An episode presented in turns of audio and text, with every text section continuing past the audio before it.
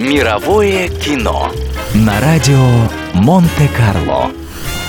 «Титаник». В декабре 1997 года на экраны вышел фильм, ставший одной из самых грустных историй любви всех времен и народов. «Титаник». Картина получила рекордные 11 «Оскаров» и оставила глубокий след в сердцах миллионов зрителей по всему миру.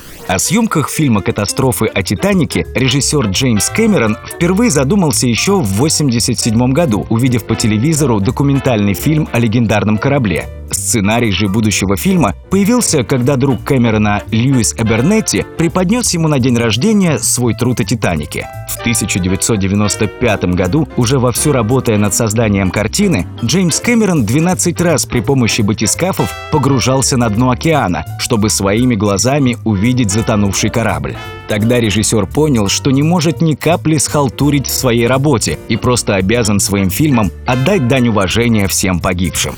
Действие «Титаника» происходит одновременно в 1912 году и в наши дни – Интересно, что если вырезать из картины все современные сцены и оставить только исторические, то длительность фильма составит 2 часа 40 минут. Именно столько потребовалось лайнеру, чтобы пойти ко дну. На этом совпадения не заканчиваются. По словам режиссера, он хотел, чтобы все персонажи фильма были вымышленными.